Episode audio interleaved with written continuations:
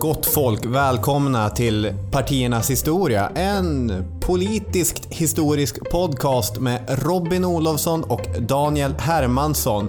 Idag ska vi prata om det partiet som så ofta bara har kallats partiet.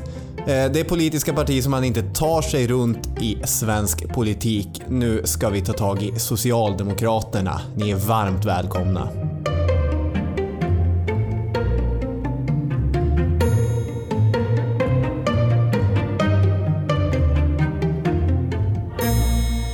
Välkomna, välkomna, välkomna till, eh, ja det är ju partiernas historia som sagt. Det är väldigt tydligt vad det handlar om. Ja, det är... Och eh, för den som tycker att det inte är lika tydligt vilka vi är, som, som kan vara fallet, då är det så att vi är ju vi är historielärare. Mm. Och jag är också podden Historiepodden, där vi har gjort en hel del avsnitt om diverse saker. Den kan man ju kolla upp. Absolut. Eh, Det kan jag varmt rekommendera. Historielärare, historieentusiaster.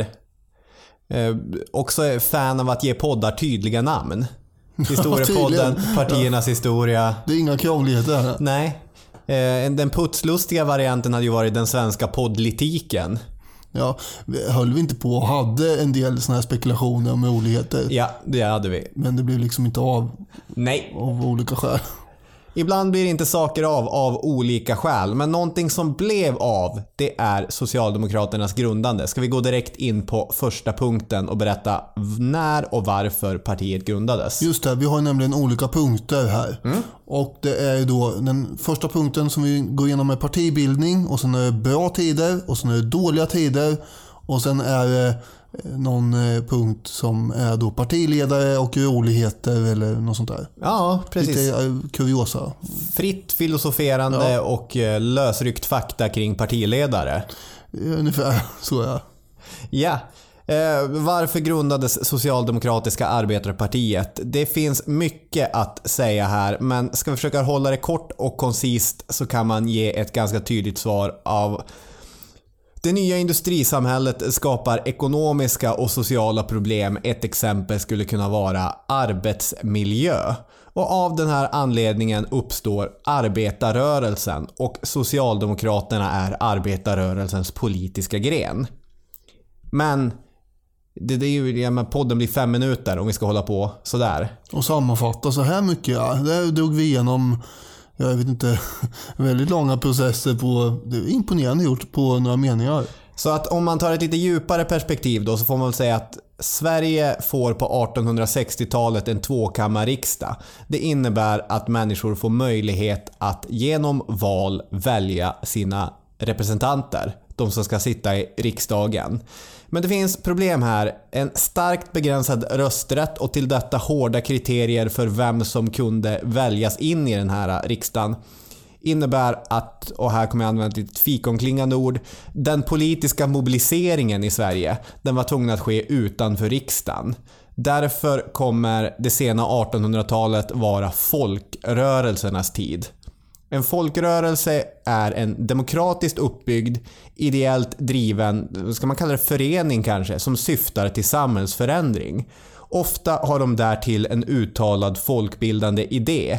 Det handlar om att lära människor demokratins tillvägagångssätt. Nu är det din tur att vara sekreterare, du håller i ordförandeklubban och sen ska vi välja lite suppleanter också. Och ni känner till de här, hoppas jag i alla fall. Har ni lyssnat på historielektionerna i skolan så känner ni till folkrörelserna. Väckelserörelsen ville rucka på Svenska kyrkans åsiktsmonopol. Nykterhetsrörelsen ville stoppa supandet. Kvinnorörelsen ville driva kvinnosaksfrågorna och arbetarrörelsen ville eh, driva arbetarnas frågor. Och sen hade vi den här lilla vegetariska rörelsen också på hörnet. Just det. Tidning. Johan Saxon. Den glömmer man alltid bort. Såningsmannen. Den avknoppade sig tyvärr inte i något starkt parti. Nej, så vad fan. Nu är ju inte det som det här avsnittet ska handla om. Men eftersom det ändå pratar om folkrörelser. De vill ju gärna se sig som en sån i alla fall, de här vegetarianerna. Verkligen. Jag hittade en biografi om, om Johan Saxon för några veckor sedan så att honom kanske vi ska återvända till i vår andra podcast, Historiepodden. Alltså är det så? Jag är inte säker att vi har kokat torrt där. Vi får se. Ur arbetarrörelsen så kommer Socialdemokratiska arbetarpartiet att uppstå. Eh, jag har två punkter kring... Eh, Har du sagt när? 1889? ja, absolut. Det har du? Jaha. Nej, jag har inte sagt när, men Ja, det är nej, jag absolut tänkte- 1889. Eh, varför sker det här? Alltså, som jag var inne på i början, den framväxande industrialiseringen fokuserar samhälleliga motsättningar mellan två grupper. De som arbetar och de som köper människors arbete. Eh, Det som eh, August Palm, en av de här tidiga eh, socialdemokratiska agitatörerna, skulle kalla att arbetet och kapitalet. Ja, alltså vi har ju sett en ganska häftig urbanisering här under slutet på 1800-talet. Det vill Just säga det. folk flyttar in till städerna eftersom de inte har några jobb på vischan. Och inne i städerna får de jobb i industrin. Ja. Och helt enkelt antalet arbetare ökar väldigt mycket i samhället. Och det gör ju att det här blir en eh, politisk grupp, eh, en kraft att räkna med helt enkelt. Och eh, sen har vi alla de här hutlöst dåliga arbetsmiljökraven du nämnde innan. Det är inga raster och det är eh, låg lön och man kan få sparken nästa morgon om man har otur. Ja precis, om man fastnar med armen i en press. Så ja, det är tråkigt för dig, men nu är du inte arbetsduglig längre. En sak som skiljer arbetarrörelsen från till exempel nykterhetsrörelsen är att man driver flera frågor. Dels är det arbetsmiljön och det är åtta timmars arbetsdag. Men det handlar ju också om rösträttskraven. eh, Så att det är redan från början fler bollar som, som är i ruckning där. Och vad det handlar om också är ju europeiskt inflytande. Alltså den socialistiska ideologin Eh, skapar ju liknande rörelser på alla olika håll. Så att eh, man läser Karl Marx och Friedrich Engels och så sen så drar man ihop en, en, liten, en liten förening. Man måste väl prata om fackförbund också när man pratar om Socialdemokraternas grundande. För ett sätt som man kan förstå, eller ett sätt som man kan beskriva Socialdemokraterna, det är som fackrörelsens politiska gren. Från 1846 så har vi fackförbund i Sverige. Stockholms typografiska förening är den första. Men det är på 1880-talet som fackförbunden blir stora och de blir nationella. Och de är mycket aktiva deltagare just 1890, 1889 snarare, när SAP bildas. Det faktum att man är bildat i slutet av 1800-talet innebär också att man är det äldsta partiet av modernt snitt. Först ut av de här och det faktum att arbetarrörelsen börjar knoppa av sig i politiska partier innebär ju också att andra rörelser, till exempel den konservativa högerrörelsen, tvingas till liknande politisk mobilisering. Ja, just det. Det, var ju, det pratade vi om i Moderaternas avsnitt. Att här gäller det ju att, att mota Olle i grind och bilda ett eget parti. Tänkte de ju. Precis. Strax efter att SAP har bildats så bildas ju också Landsorganisationen, eh, LO, och det har ju alltid varit ett intensivt eh, samarbete mellan fackrörelsen och Socialdemokraterna. I början när man gick med i LO så blev man automatiskt medlem i Socialdemokratiska arbetarpartiet också. Det ströks efter några år eftersom alla faktiskt inte var socialdemokrater som ville vara med i LO. Men i mindre formell mening så har ju alltid samarbetet varit väldigt tätt och många har ju blivit eh, partianslutna också. Och det här socialdemokratiska inflytandet över fackförbunden, det är någonting som utmärker Sverige mot, mot andra länder. Om man kollar på till exempel facken i i Italien så har det alltid funnits, varför man nu skulle göra det, men Italien är tacksamt eftersom det är väldigt många små fackförbund. Någon är katolsk och någon är syndikalistisk och någon är socialdemokratisk. Eh, och det ger ju ett svagare kort när man ska ha en bred enhet mot arbetsgivare. Men i Sverige, med undantag från alldeles i början när det fanns ett en sorts liberalt inflytande i facken och efter storstrejken 1909 är vi då va, då syndikalisterna skaffade sig ganska starkt inflytande i fackförbunden. Men utöver det så är det Socialdemokraterna som har dominerat eh, fackrörelsen och fackrörelsen som har dominerat Socialdemokraterna som den drivande politiska faktorn här. Ja, Eh, Den sista punkten jag tänker man behöver ta upp är den här inneboende motsättningen i de socialistiska partierna. Ska man verka inom systemet eller utanför systemet? Är det reform eller revolution som är, är det viktiga här? och då har vi ju till exempel August Palm som du nämnde innan här. Ja, Som är en eh, utav de här agitatorerna som på 1880-talet är med och försöker att eh, engagera, inspirera och, och få arbetarna att organisera sig helt enkelt till någon Japp. form av klassmedveten arbetarrörelse. Eh, Han var ju en, eh, ja, han var ju en karismatisk eh, filur.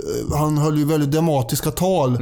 Och eh, sådär, så han fick ju ganska många som kom och lyssnade på, på, på sig så att säga. Eh, Men han var ju väldigt mycket emot evolutionära åtgärder och han var istället för någon form av demokratisk socialism. Då.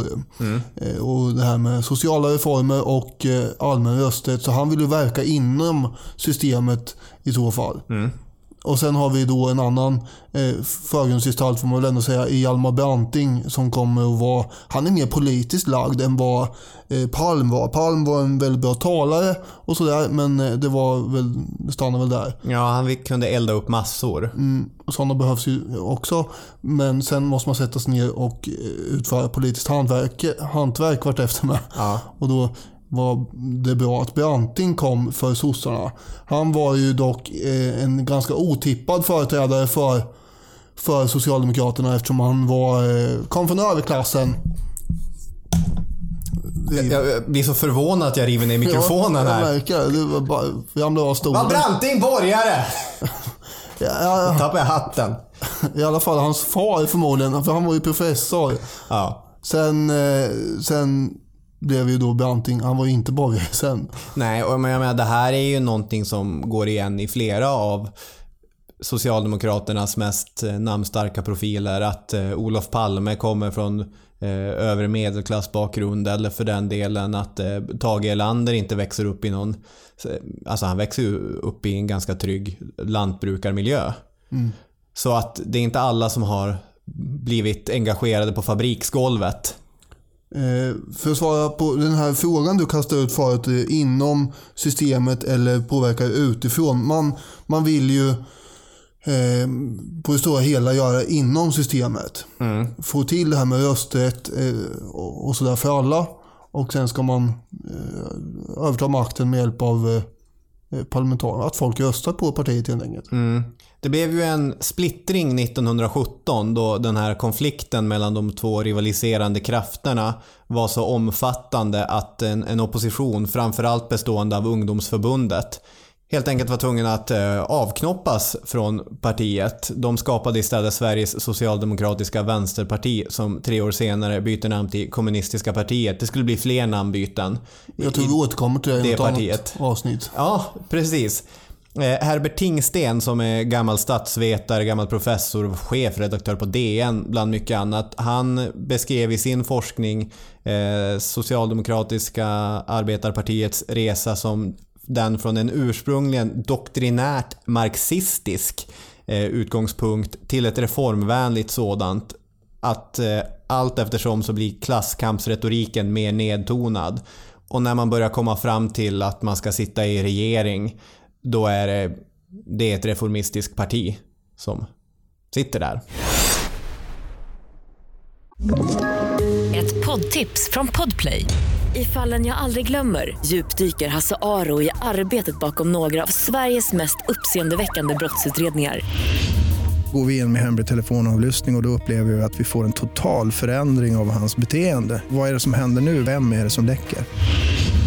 Och så säger han att jag är kriminell, jag har varit kriminell i hela mitt liv men att mörda ett barn, där går min gräns. Nya säsongen av Fallen jag aldrig glömmer på Podplay.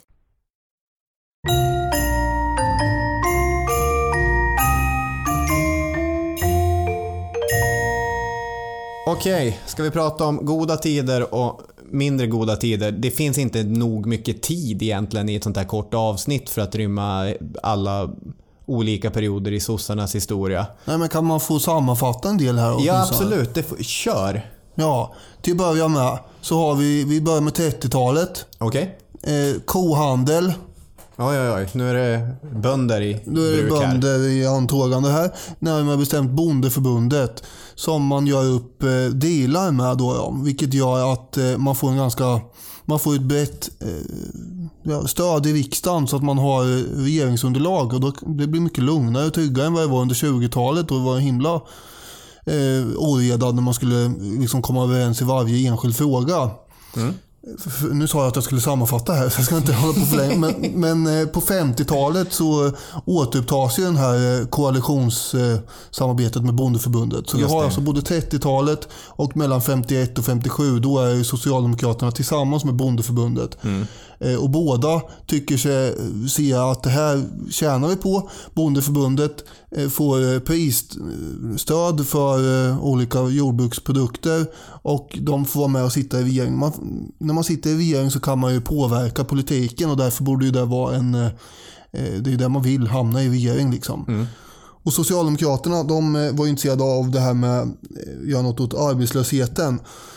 Och eh, de hade ju inget emot förstås att splittra borgerligheten heller. Nej. Men framförallt så gav det här båda partierna möjlighet att regera landet och bevaka sina enskilda intressen. Eh, Det här gör också att nu kan man göra en himlens massa reformer. Och det blir folkhemsbyggande och sociala reformer som genomförs under 30-talet men framförallt ännu mer faktiskt under 50-talet efter andra världskriget när det inte är så mycket ekonomiska kriser heller. Det var ju mer brandsläckning nästan ett tag där på 30-talet. Eh, Det är barnbidrag, det är skolreformer, tjänstepensionen 1957. Man hade också höjt eh, folkpensionen ganska rejält tidigare. Det är utbyggda socialförsäkringar och alla svenskar får allmän sjukförsäkring på 50-talet. Sen har vi då semesterlagen 1938. Wow. Ja, det innebär att alla får då två veckors betald semester varje år. Eh, Men hur ska man klara av det när man aldrig varit ledig förut? Så i sedvanlig informativ uppfostringsanda förklarar ju eh, staten då för folk vad de ska göra på sin semester. Det här tycker jag är rätt underbart egentligen. Ja. Eh, Man har alltså en stor utställning som heter Semester 1939. Ja. Och sen har man journalfilmer som jag har roat mig med att sitta och titta på. Och sådär, där man mycket pedagogiskt kommer med förslag på vad man ska göra. Till exempel eh, så låter en journalfilm så här. Vilka oerhörda turistmöjligheter har inte den svenska fjällvärlden att bjuda på? Och den mer än 700 mil långa kusten där 22 000 sjömän och 24 000 fiskare lever sitt mödosamma liv. Staden där landsbygdens folk kan finna den rekreation som består i kontrasten mot den dagliga enahanda tradigheten. Slätten, symbolen för det svenska välståndet. Ja, det är ett härligt land, oändligt rikt på möjligheter för miljonarmén av semesterfirare. Ungefär så här lät det. Eh, I journalfilmen. Då. Ja, Det är ju väldigt eh, pedagogiskt. Och jag kan tänka mig så här. Även om det såklart det finns någonting Du verkar helt obehagligt tagen av min eh, liksom, genomgång här. Ja, jag, jag är också imponerad över att du, du, du hellre vill härma eh, journalfilmen att spela upp den. Men, eh, Jaha, jag tänkte att det skulle bli kul här. ja, men det var jätteroligt. Du behöver inte vara så, snö- så lättstött. Jag är det. Ja, jag vet. ja, Okej, vi går vidare.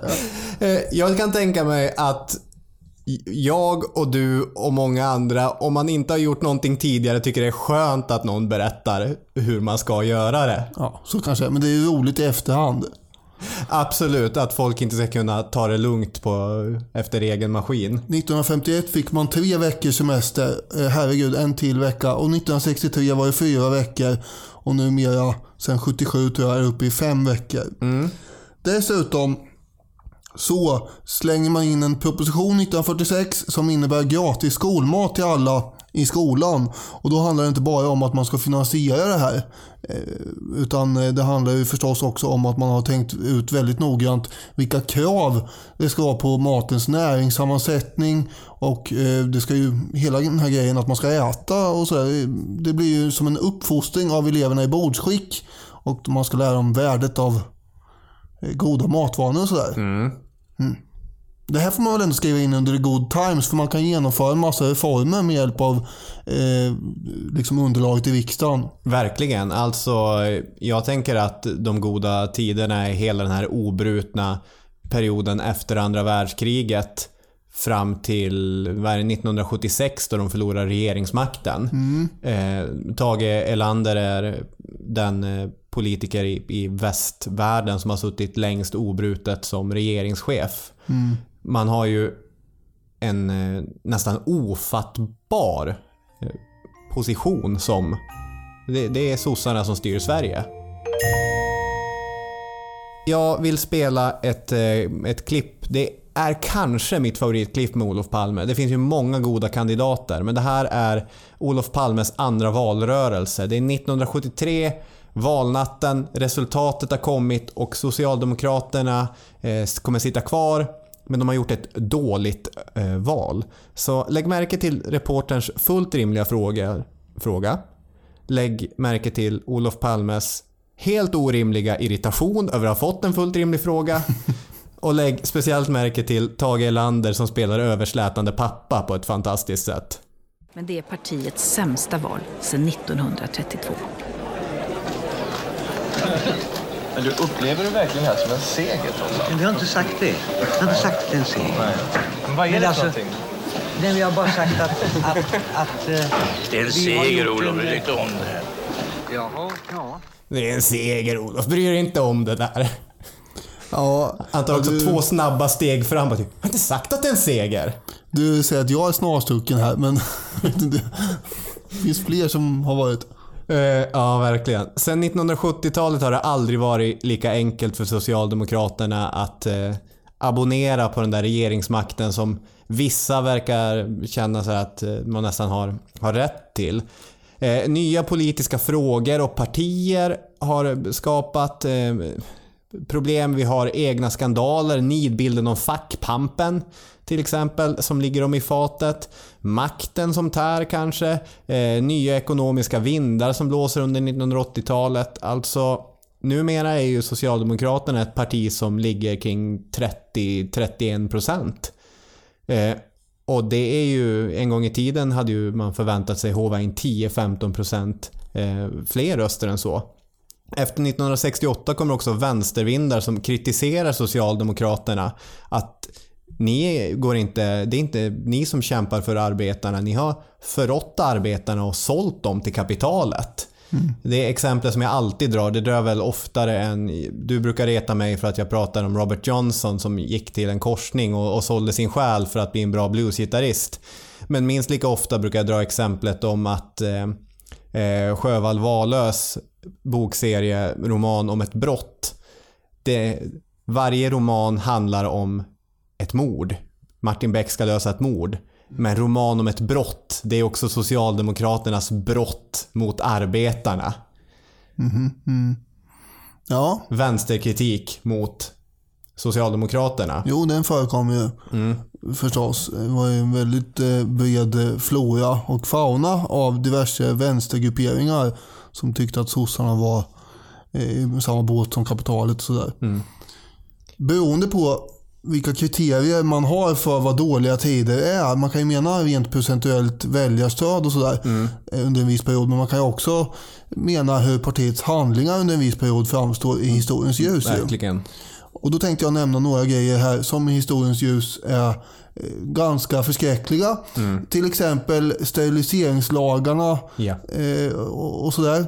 Psykiskt sjuka, utvecklingsstörda som, eh, som steriliseras helt enkelt och det är ofta mot sin vilja. Eh, Den hette ju då den här lagen som kom 34. Lag om sterilisering av vissa sinnessjuka, sinneslöa eller andra som lider av rubbad själsverksamhet.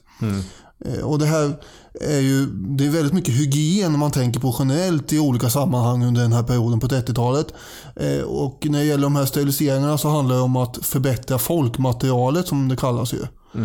90% av de här steriliseringarna gjordes ju på kvinnor eh, och det var ganska godtyckliga grunder för varför eller vem som skulle steriliseras. Ibland Ja. så Ja, det skulle göras antingen på eugenisk, alltså rent rashygienisk bas, social eller medicinsk indikation. Eh, Så lagen i sig är ju man tappar hakan. man tappar ju faktiskt hakan en del här. Alltså den här... Allt det här kan vi ju spåra tillbaka till, till 20-talet och eh, den motionen som krävde införandet av ett rasbiologiskt forskningsinstitut. Det var inte Socialdemokraterna ensam som, som förde fram det men Hjalmar Branting skrev under det, högermannen Arvid Lindman skrev under det och ett ofta använt citat kommer från Arthur Engberg som var den socialdemokratiska representanten vid riksdagsdebatten. Han sa att vi har ju lyckan att äga en ras som ännu är ganska oförstörd. En ras som är bärare av mycket höga och mycket goda egenskaper. Men det underliga är ju att medan vi är ytterst angelägna om att föra stamtavlor över våra hundar och hästar är vi icke alls angelägna om att se till hur vi skola bevara och skydda vår svenska folkstock. Så det är verkligen på tiden att detta sker. Och det är som ett eko av det som går igenom i tattarfrågan och i steriliseringslagarna. Och i folkhemmets skuggsida. Ja, för det här blir ju avsidan av allt det där, de där reformerna som jag drog under bra tider. Och det här är ju samtidigt. Det är bara det att det är baksidan av det så att säga. Precis, och vill man hova in berömmen för de positiva grejerna så måste man ju också acceptera eh, skulden helt eller delvis för de negativa sidorna. Ja, så är det ju. De här steriliseringarna skedde ju inte formellt emot eh, personens vilja, men i praktiken så blir det ju det om man säger att eh, du sitter här på den här anstalten, vill du komma ut härifrån så måste du gå med på det här. Eh, eller till exempel så var ofta villkor för att få göra abort eller få vissa bidrag och sådär. Och totalt så beräknar man att 27 000 människor steriliserades under 30-talet och eh, fram till och med 50-talet mot sin vilja i form av övertalning eller ja, under tvångsliknande former helt enkelt. Sen var det ytterligare 30 000 som eh, fram till 1976 då steriliserades också. Så Vi har ett annat eh, exempel också och det är ju 1938 så försöker man ju genomföra eh, folktandvården i samhället och det beror på att svenskarna har fullständigt usel munhygien uppenbarligen. Ja. Så det måste vi göra något åt. Eh, Det är bara att det behövs forskning kring det här och då ger man Medicinalstyrelsen i uppdrag att göra en utredning.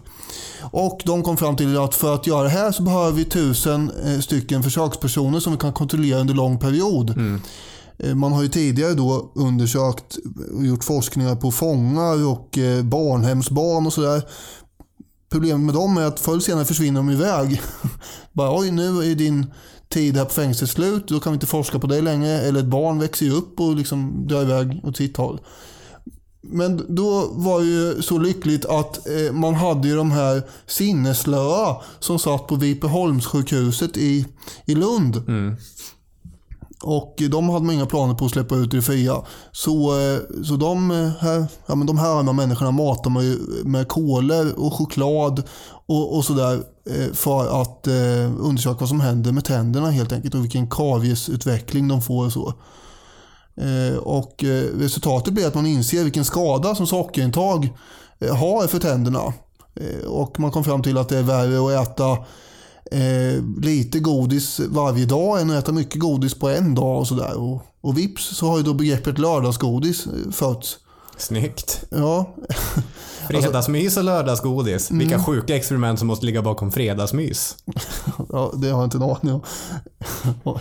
Nej, det är väl bara en kampanj för Ja, det är klart. Ja. Eh, men eh, även om de här experimenten då ger vissa resultat eh, som man kan, eh, de gör att man kan ändra rekommendationerna och man har ju uppenbarligen fått eh, det är positivt att man har fått fram forskning kring det här och, som har gett entydiga resultat.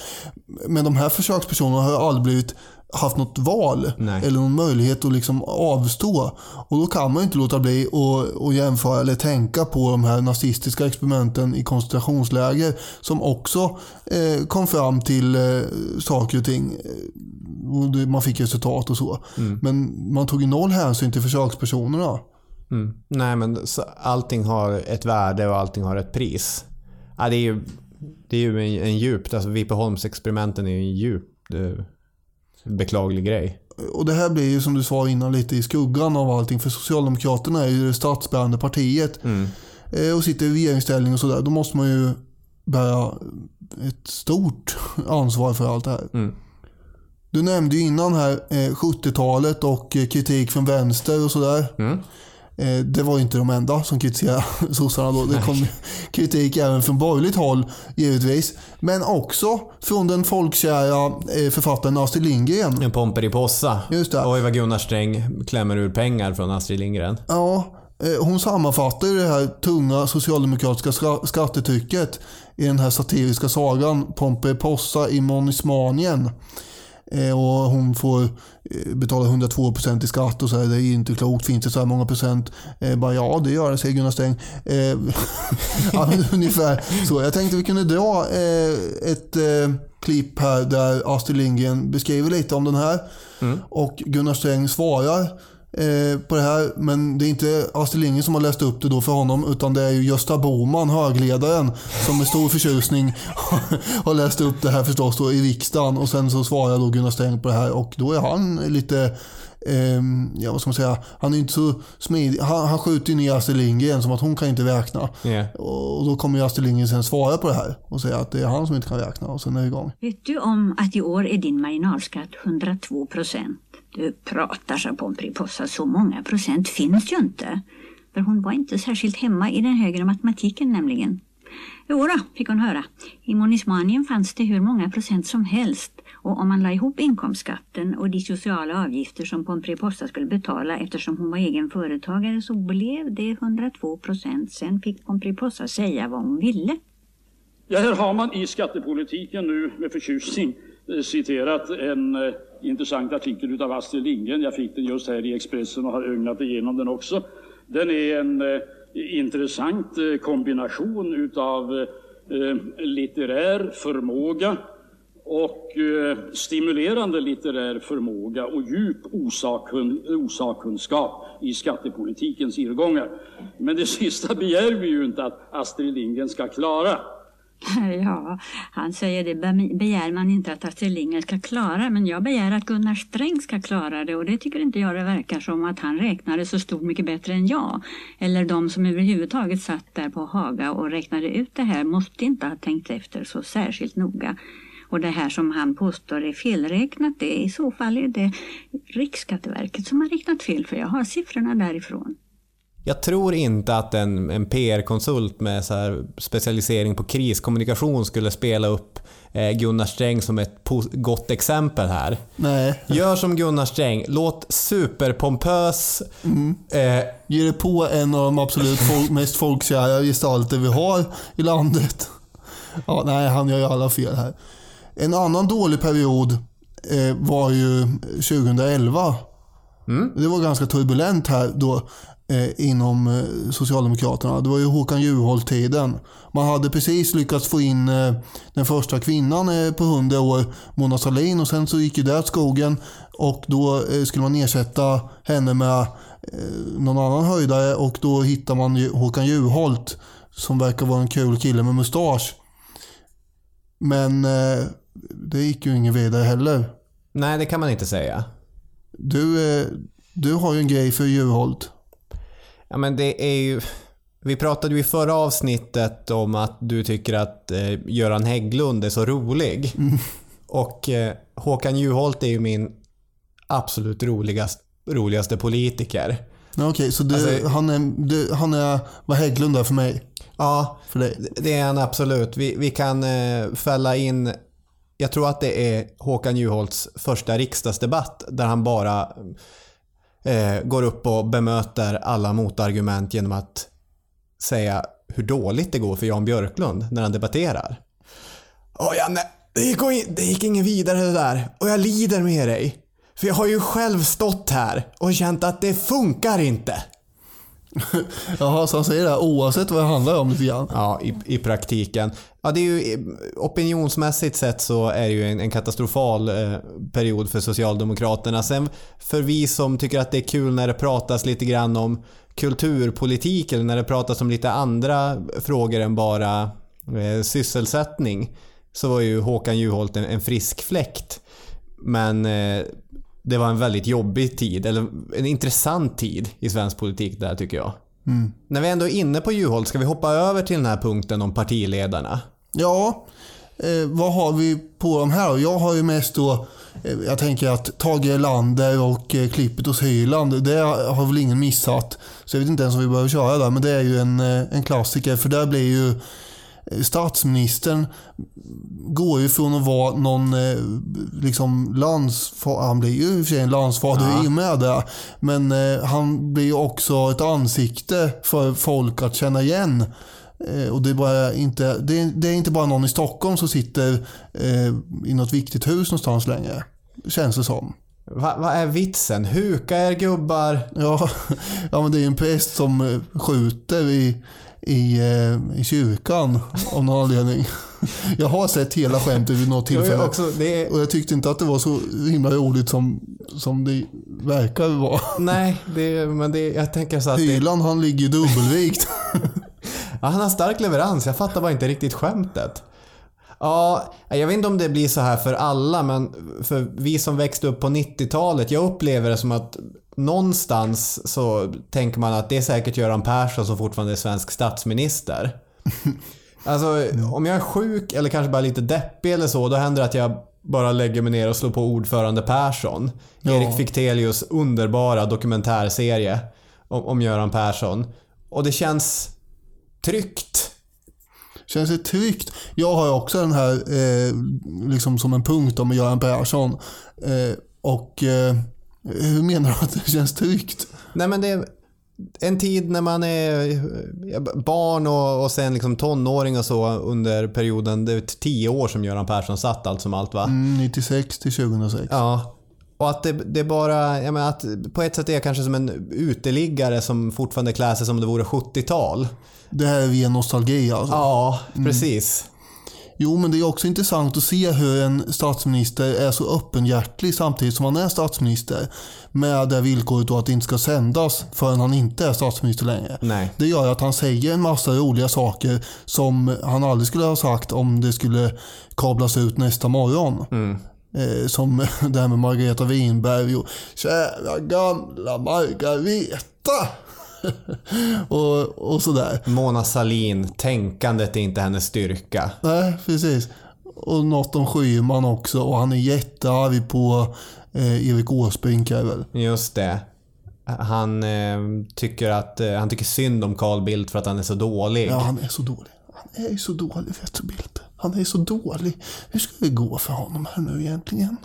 Ja, ja, det är ju det är inte en sympatisk eh, bild som framkommer i den dokumentären. Men den visar på ett intressant sätt också en människa som å ena sidan är otroligt burdus och lite mobbaraktig. Men å andra sidan väldigt så här, känslig och lättkränkt. Ja, ja, så är det. Jo, man... Eh, ja, jag vet inte riktigt. Kommer man att tänka på, på eh, House of Cards? Ja, kanske. Det är nog inte en helt dum eh, eh, referens. Ehm, så för mig är Göran Persson den personen jag tänker på när jag tänker på en socialdemokratisk eh, partiledare. För många elever så uppfattar jag att det är Olof Palme som är den personen som de är mest intresserade av. Och det förklaras väl såklart av mordet, men också lite grann om personen. Olof Palme hade ju turnerat runt i USA och lagt till sig med en amerikansk retorik som man får säga ingen annan svensk politiker har klarat av på, på samma sätt som, som Olof Palme. Jag lyssnade på jultalet 1972 i veckan när han läser lusen av den amerikanska insatsen i, i Vietnam. Och eh, jag har hört den hundra gånger men jag liksom fastnar i det varje gång. Guernica. Eh, och så vidare. Eller 1975 när han läser lusen av Franco-regimen, satans mördare och berättar att historiens dom kommer bli ohyggligt hård. Eh, Tage Erlander och Per Albin Hansson, hade vi mer på dem? Nej, men jag är några år äldre och visare än dig. Vilket gör att eh, jag var, mm, kanske inte visare för, men jag var i alla fall äldre och därmed kommer jag ihåg skarven mellan Palme och Persson på ett sätt som du kanske inte riktigt gör lika mycket. Nej. Och då landar vi ju i hur man har växt upp med att se statsministern i form av en sko i olika humorprogram. Ja, det är helt apropås tolkning av Ja. Ingvar Carlsson. Precis. Så för mig är ju mycket Ingvar Carlsson eh, den eh, statsminister som, som var när man liksom fattade vad en statsminister var överhuvudtaget. Mm. Eh, Och sen då Persson förstås eh, har man ju också mycket relation till så. Men en sak som blir tydlig när vi listar de här namnen, Karlsson och Persson och, och så att det är ju gubbar. Det är ju gubbigt det här. Alltså Socialdemokraterna är ju på många sätt, det är inte bara Socialdemokraterna. Det är Moderaternas senaste erfarenhet av Anna Kinberg Batra visade väl att även de har, har samma eh, tendenser. Men det finns verkligen så här kluvenhet inför kvinnorna. Jag har läst lite grann om arbetarrörelsens relation till, till kvinnor i veckan. Eh, den första internationalen, alltså den första socialistiska, vad ska man kalla det, organisationen kanske, eh, tog ställning helt mot kvinnligt lönearbete. Men eh, i arbetarrörelsen så fanns också idéer om total frigörelse, att när kvinnan friad, frigjordes eh, från hushållets bördor och blev del av produktionen, där kunde man se nästan utopisk framtid om man och kvinna levde helt eh, jämställt. Eh, inom eh, socialdemokratin finns till exempel Alva Myrdals idéer om kollektiva hus med dagis, färdiglagad mat och allting så att eh, kvinnorna kunde vara ute i, i arbetet och på det sättet Ja, men dels vara jämlika med männen och, och dels bidra till produktionen och dels kunna skaffa barn utan att för den delen låsa fast sig själv vid hemmet i x eh, antal år. Eh, jag har lärt mig i veckan att eh, Friedrich Engels, en av kommunismens riktiga förgrundsgestalter, menade att absolut, vi ska ha jämlikhet, men först förändrar vi själva samhället. Totalt ekonomisk jämlikhet, sen tar vi oss an jämställdheten. Det är inte så lättsålt till någon tidig kvinnosakskämpe. Fredrika Bremer. Kan du vänta Nej, några det, decennier? Vi ska bara lösa den här ekonomiska eh, jämlikheten först. Eh, Yvonne Hillman har skrivit fascinerande om eh, det här med hur kvinnan passar i arbetarrörelsen, till exempel i, sin bok Genus om det stabilas föränderliga former. Och hundra år av socialdemokrati för med sig massa olika trender. Liksom, vi har folkhemmet där han skulle vara försörjare, hon skulle vara solsken. Men sen har vi 70-talet och mer radikala idéer om jämlikhet. Och jag, jag ska inte dra det här för långt. Min poäng är att Socialdemokraterna, likt många andra partier, eh, har issues om man trivs bäst med en trygg gubbe som partiledare. Jag är på riktigt superduper fascinerad av hur det kommer fungera nästa gång som både sossarna och moderaterna har kvinnliga partiledare. Då har vi snabbt rört oss till den programpunkten där vi nyfiket gläntar på partiets egen dörr och skaffar oss något av ett insiderperspektiv. Och jag sitter här med Lena Rådström Båstad, partisekreterare för Socialdemokraterna, ett gammalt parti med mycket historia. Eh, Välkommen till podden och tack för att vi fick komma hit. Tack så jättemycket och roligt att få vara med här. Mm. Eh, Den första frågan vi brukar ställa till partierna den handlar om huruvida, partien, huruvida historia är viktigt inom partiet och om partiets historia påverkar riktningen partiet tar framåt. Vad, vad skulle du svara på, på en sån fråga? Precis som du sa, vi är ju ett gammalt parti. Vi grundades 1889 och väldigt mycket av vår historia präglar ju också våran nutid. Eh, om vi tittar på 30-talet så gjorde vi ett sånt där tydligt vägval i socialdemokratin. Där vi kunde se att så som samhället såg ut då, med hög arbetslöshet, låg levnadsstandard, det var en bostadsbrist. Och där vi då gjorde det beslutet och la grunden mycket för den svenska modellen som handlade om att men vi ska med hjälp av investeringar, ordning och reda i ekonomin, investeringar i välfärden bygga ett starkt Sverige framåt.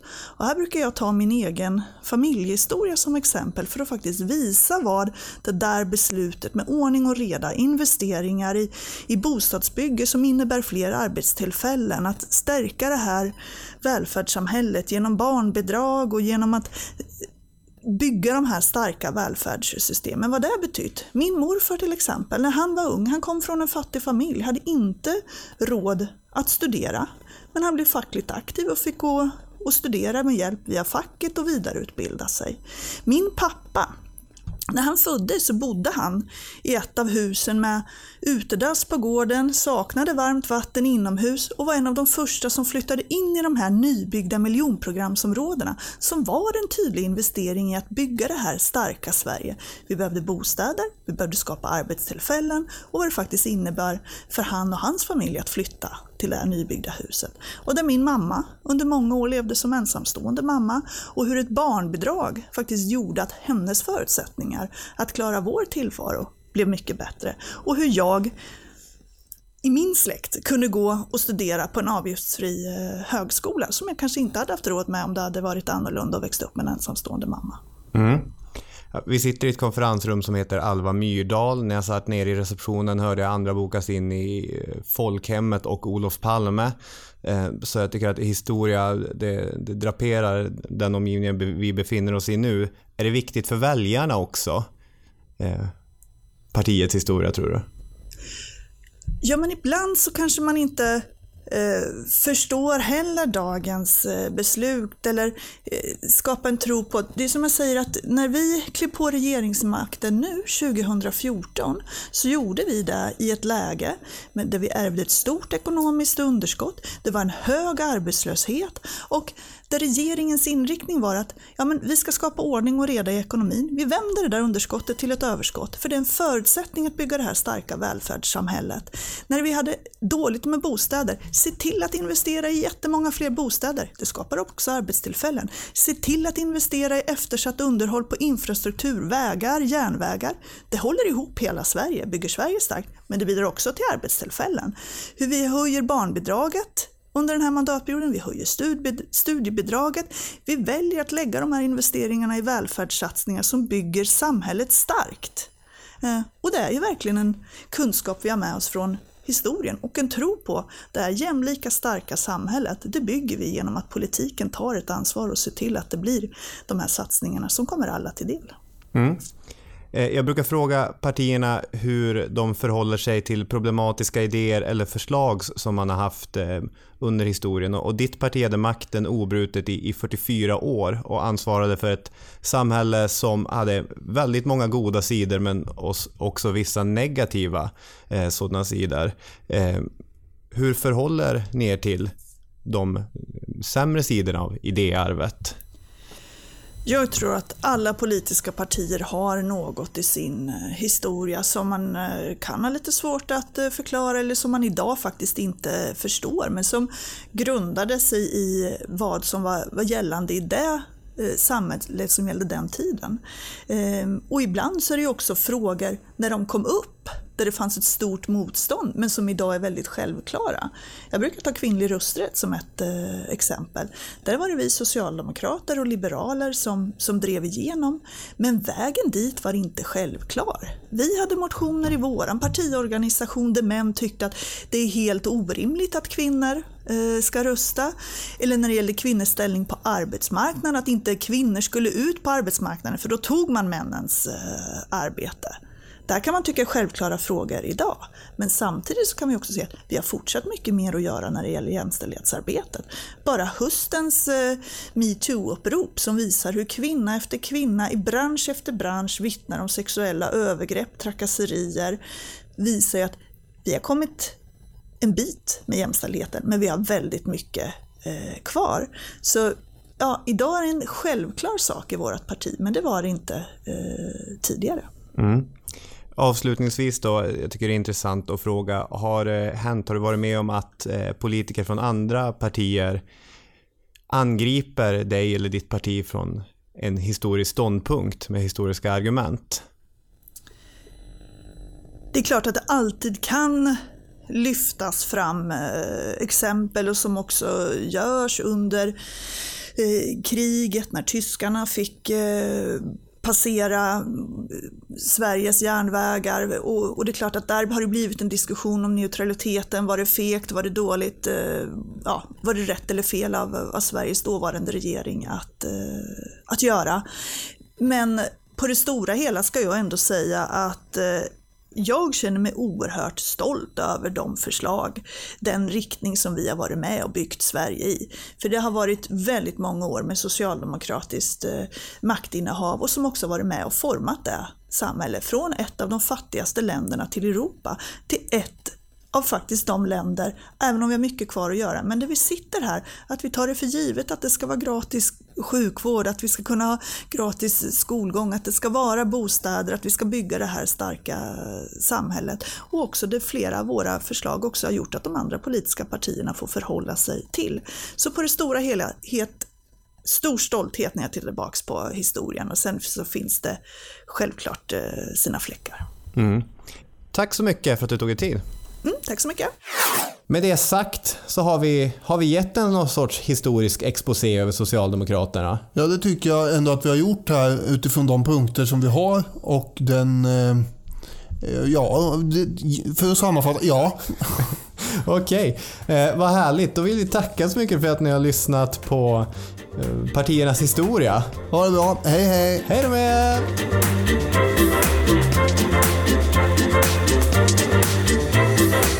Lyssnat på Partiernas historia om Socialdemokraterna med Robin Olofsson och Daniel Hermansson.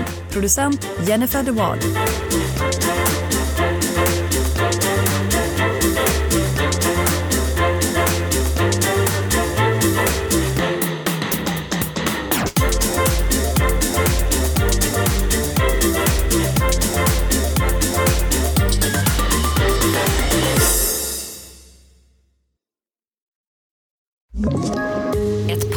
Från Podplay.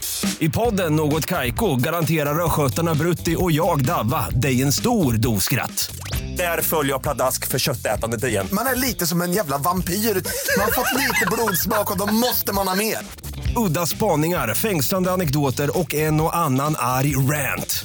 Jag måste ha mitt kaffe på morgonen för annars är jag ingen trevlig människa. Då är du ingen trevlig människa, punkt. Något Kaiko, hör du på Podplay. Därför arkadeinerna.